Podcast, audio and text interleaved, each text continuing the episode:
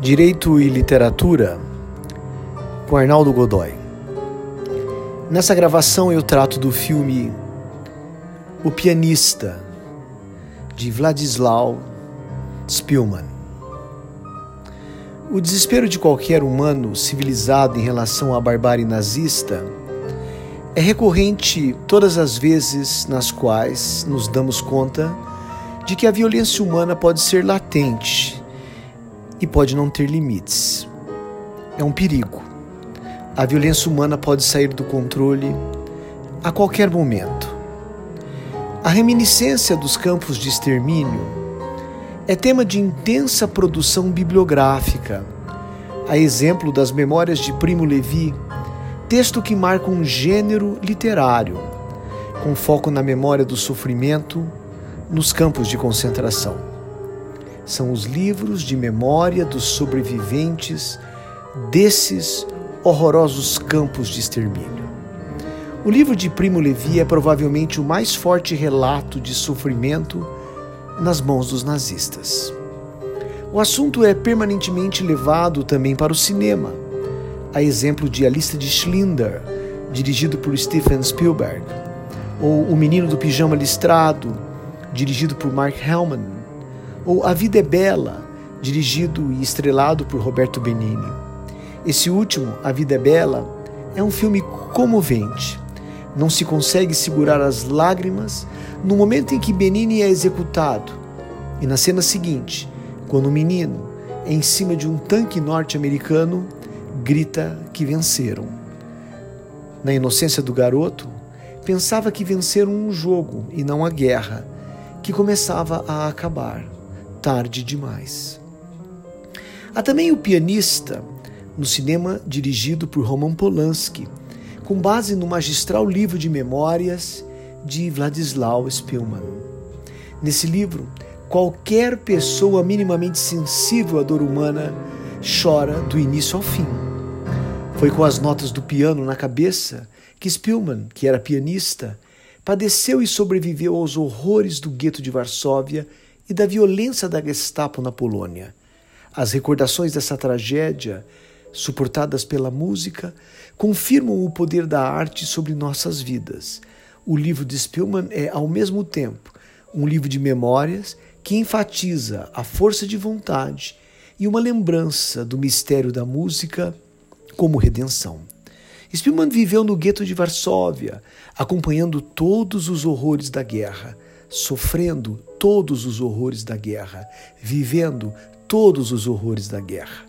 O escritor Moacir Scliar lembra-nos que Spielmann tocava no noturno de Chopin, na rádio polonesa, quando os nazistas bombardearam Varsóvia em setembro de 1939.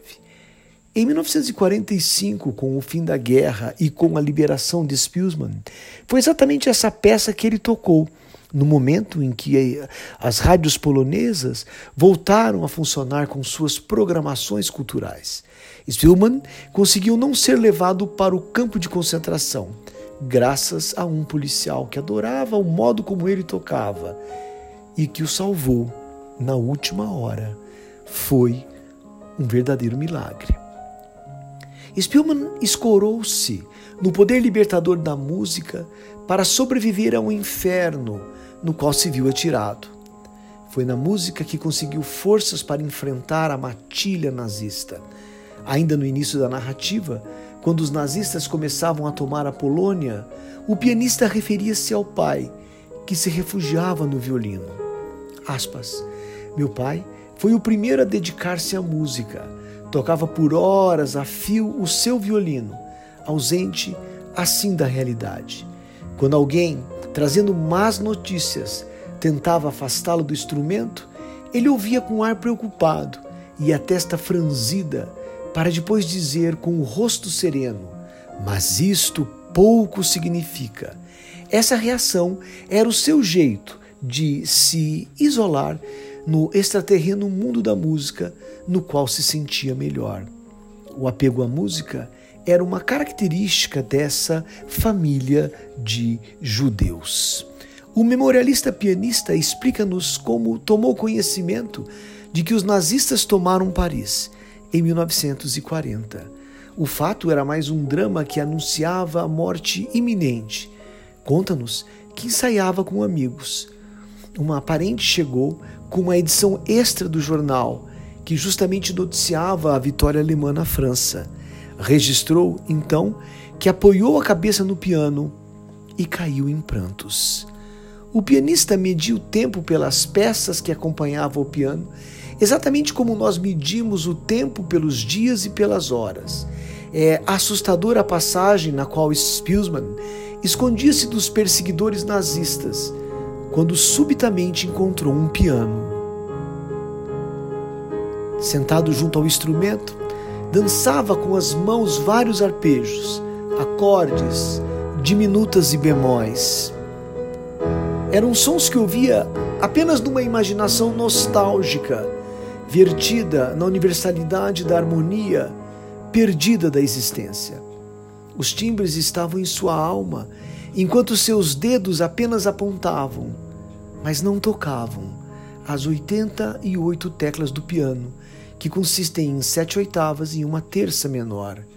Qualquer ruído lhe custaria vida. Era ao mesmo tempo seu êxtase. E era sua tragédia. A partir de então, se multiplicaram as situações de pânico, de dor, do toque de recolher, de desespero e de fome. Spielmann sobreviveu. Conta-nos também que ao fim da guerra deu recitais justamente num prédio onde carregava tijolos e cal e onde muitos habitantes do gueto foram fuzilados logo depois que concluíram a construção dos alojamentos dos oficiais da Gestapo. O prédio foi transformado numa escola Conta-nos que nesse prédio tocava para crianças que não tinham a mais vaga noção do sofrimento e pavor que passou naquelas ensolaradas salas de aula. A música é uma permanente fonte de vida, porque é com a música e com as emoções que as concordâncias musicais provocam que podemos alcançar o divino, conversar com o transcendente, suportar as dores e celebrar a vida.